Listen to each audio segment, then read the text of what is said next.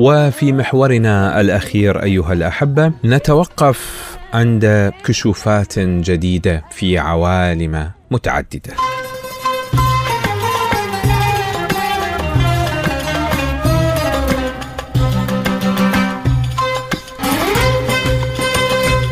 طبعا أهمية البلاستيك في حياتنا منذ اكتشافه أهمية لا تقدر بثمن. دخل في كل شيء تقريبا في المواد الطبية في مواد الطعام. الحافظات هذه أبسط شيء هذه الحافظات إحنا نسميها التبروير. هي مواد بلاستيكية غيرت رؤيتنا للعالم بأجمعه. طبعا التبروير بالمناسبة آه، أول من صنعه عالم أمريكي آه، هو اسمه آه، تابر. هذا العالم العالم عفوا هو اللي اخترع هذه الأدوات البلاستيكية ومنه سمي بتابروير تابروير تابر هذا كان في البداية فقط داخل الولايات المتحدة الأمريكية تصنيع هاي الحافظات لكنها بعد الحرب العالمية الثانية هذا الكلام أه، انتقلت إلى كندا ومن كندا إلى بقية دول العالم.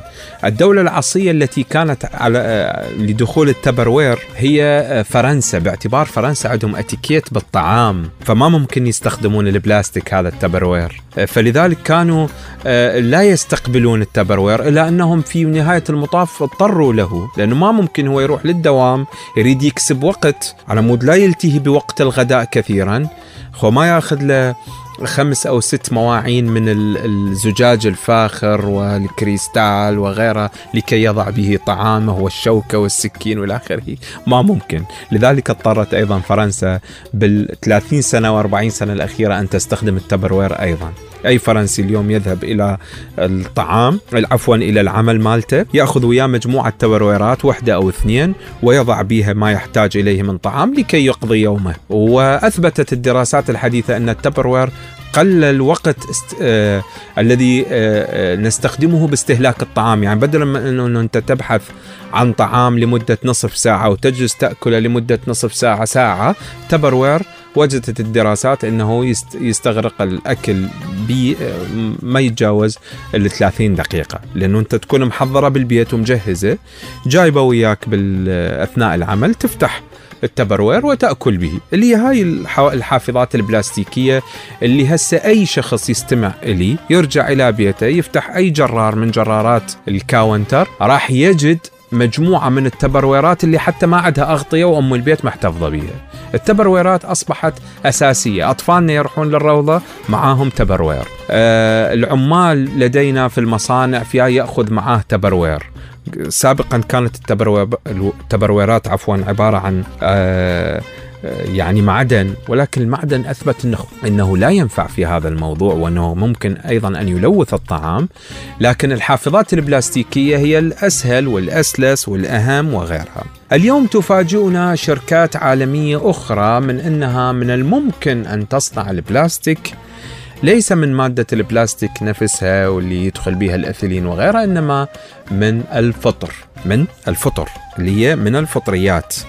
فمن الممكن أن يستخدم ما يسمى بالتصنيع الحيوي باستخدام الفطريات لصناعة مواد لا يمكن أن تخطر على البال ومنها صناعة مواد تستخدم شبيهة بالبلاستيك وأيضا مواد تدخل في البناء وغيرها. وهذه طبعا أحدثت آه، ضجة في عالم آه، يعني الكشوفات الكبيرة. فالفطر بدل من أن يستخدم فقط في مجال الطعام أيضا من الممكن أن يستخدم كبديل للبلاستيك. لماذا أصبحت العالم اليوم يبحث عن بدائل للبلاستيك؟ آه، طبعا البدائل للبلاستيك وذلك لأن البلاستيك هو منتج غير صديق للبيئة. البلاستيك اليوم يعني آه، أصبح يمثل تلوث خطير على مستوى العالم البلاستيك اليوم يهدد التنوع الحيوي في المحيطات لأنه هذا بطل الماي البلاستيك هذا اللي تشربه ترميه ما يروح إلى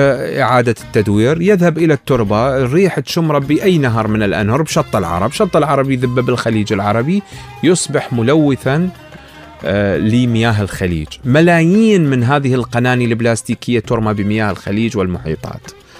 طبعا بمرور الزمن والضغط والحرارة تتحول إلى دقائق بلاستيكية لا يمكن أن ترى بالعين المجردة تتغذى عليها الأسماك وترجع أن نستهلكها مرة أخرى لذلك تشوف نسب انتشار السرطان وغيرها وغيرها واحدة من أهم الأمور هو الملوثات البلاستيكية التي تدخل تشير الدراسات حتى في تنفسنا مرات تتنفس أنت من الممكن أن تكون هنالك دقائق بلاستيكية آه، في الأجواء. لنستمع أكثر حول بدائل البلاستيك ومنه الفطر بصوت شهلة محمد.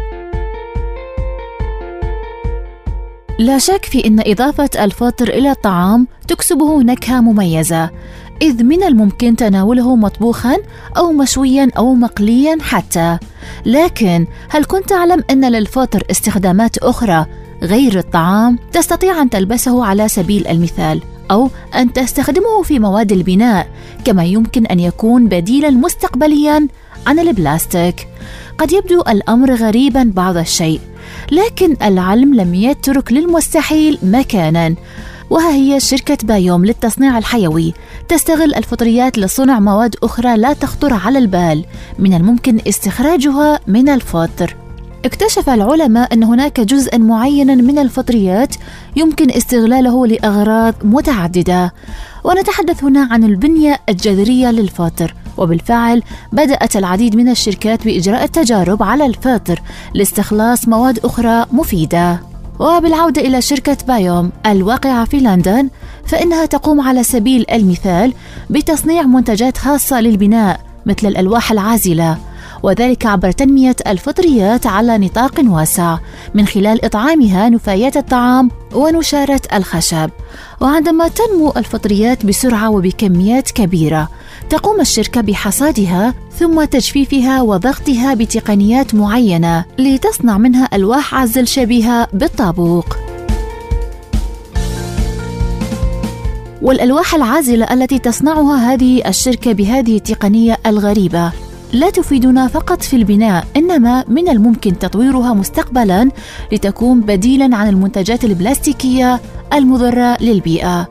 وشركه بايوم ليست الوحيدة التي تقوم بتنمية الفطر واستغلاله بهذه الطريقة. فإذا انتقلنا من لندن إلى سان فرانسيسكو نجد أن شركة مايكو ووركس تولي الفطريات اهتماما خاصا كذلك. لكن الفطريات التي تقوم شركة مايكو ووركس بزراعتها لا تستخدم في صنع مواد البناء فللشركة مطامح أخرى. إذ تسعى إلى استخدام الفطر ليكون بديلا مستقبليا للجلد. وتقوم الشركة بتصنيع منتج يسمى ريشي باستخدام الفطر وباستخدام هذا المنتج الفطري تقوم الشركة بتصنيع كل ما يخطر بالبال من أحذية وحقائب وقبعات وأطباق لتقديم الطعام وغيرها. وتعتبر مادة ريشي المصنوعة من الفطر المادة الأولى من نوعها التي تشكل بديلا للجلد. لا يدخل البلاستيك في صناعتها. وقد دخلت هذه الشركة عالم الأزياء من خلال تصنيع حقيبة يد لدار الأزياء الفاخرة هيرميس. ليس هذا فحسب بل تعمل الشركة أيضا مع شركة جنرال موتورز لاكتشاف إمكانية صناعة أجزاء من أثاث السيارات الداخلي باستخدام الفطر.